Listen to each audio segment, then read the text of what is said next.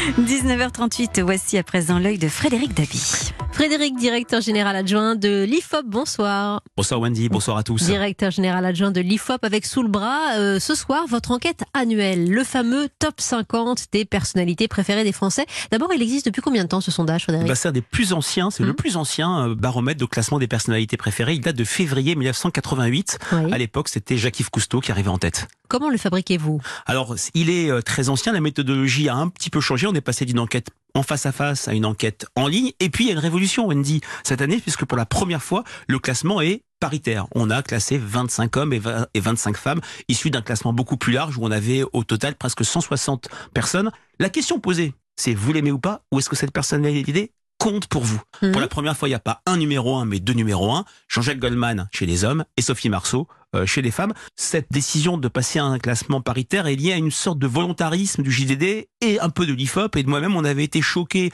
en décembre 2018 de la trop faible présence féminine. Il y avait un top 15 constitué uniquement euh, de personnes de la gente masculine. Oui, donc vous avez rectifié le tir hein, de, de, de sonder qui n'allait pas forcément en politique pour les élections locales, par exemple. Euh, on va parler donc de ces premiers ex pour les femmes, Sophie Marceau, et pour l'homme, il marche toujours bien en tête, Jean-Jacques Goldman. months.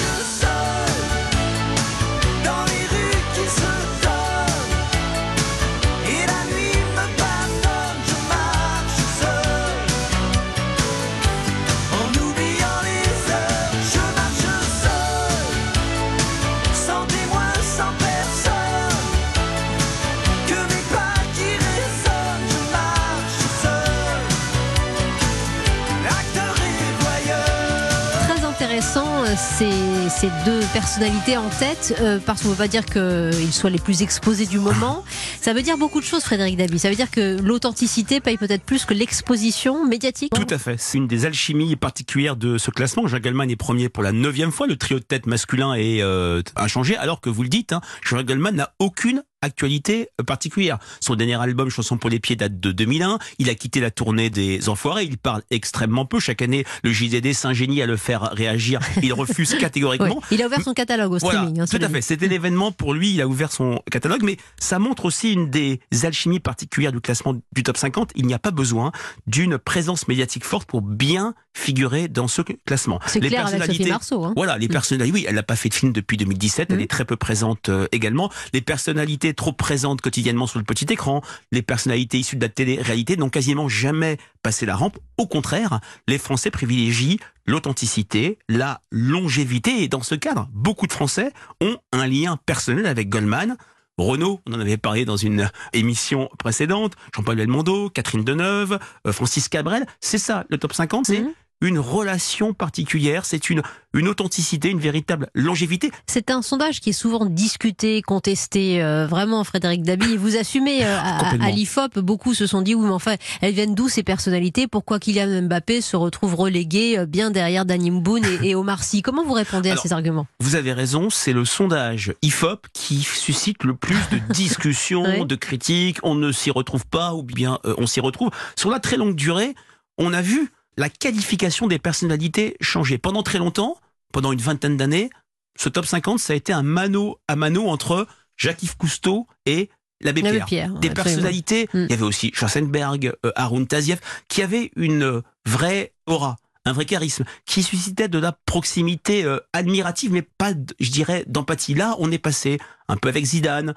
un peu avec Daddy Boone qui arrivait premier à une certaine époque ou euh, au Marcy avec Noah et maintenant avec Goldman avec des gens qui suscitent davantage une euh, proximité identificatoire. D'autres personnalités euh, testées ont été choisies grâce au vote des, internautes. Camille Combal, Alexandra Lamy sont ressortis gagnants pour cette catégorie. Oui, et c'est vrai qu'Alexandra Lamy a percé particulièrement chez les hommes. C'est soprano. C'est la première mhm. fois qu'un rappeur passe la rampe du top 50. Ni Coolchen, ni Joe Star ou ni Ayam avaient réussi à percer. Alexandra euh, Lamy, ça peut être euh, assez surprenant.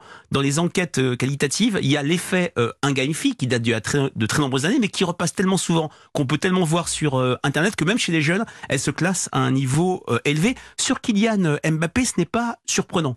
Très souvent dans le top 50, après des belles victoires de l'équipe de France de football en Coupe du Monde ou en Championnat d'Europe des Nations, 98, 2000 ou la finale de 2006, on voit percer les joueurs de football et puis petit à petit, ils sont moins présents, on y pense moins et ils reculent. Dans le classement de l'année dernière, il y avait Hugo Loris, il y avait N'Golo Kanté, mais mmh. Kylian Mbappé parce que c'est un joueur euh, absolument exceptionnel et parce qu'il véhicule des valeurs de d'authenticité, de modestie, un certain mystère euh, également, lui, il reste à un niveau élevé. En revanche, c'est très notable, dans ce classement, bah, les politiques sont à la traîne, mais totalement, ça c'est assez nouveau Alors, c'est une tendance depuis une dizaine, une quinzaine d'années. Vous parliez tout à l'heure, Wendy, du premier classement de février 88, François Mitterrand été troisième. Jacques Chirac et Raymond Barre, quelques semaines avant la présidentielle de 88, étaient dans les 15 premiers. Il y avait Georges Marchais, il y avait même Jean-Marie Le Pen dans les dernières places. Là, on voit très longuement, c'est une tendance lourde du top 50, s'effacer le crédit des personnalités politiques. D'abord,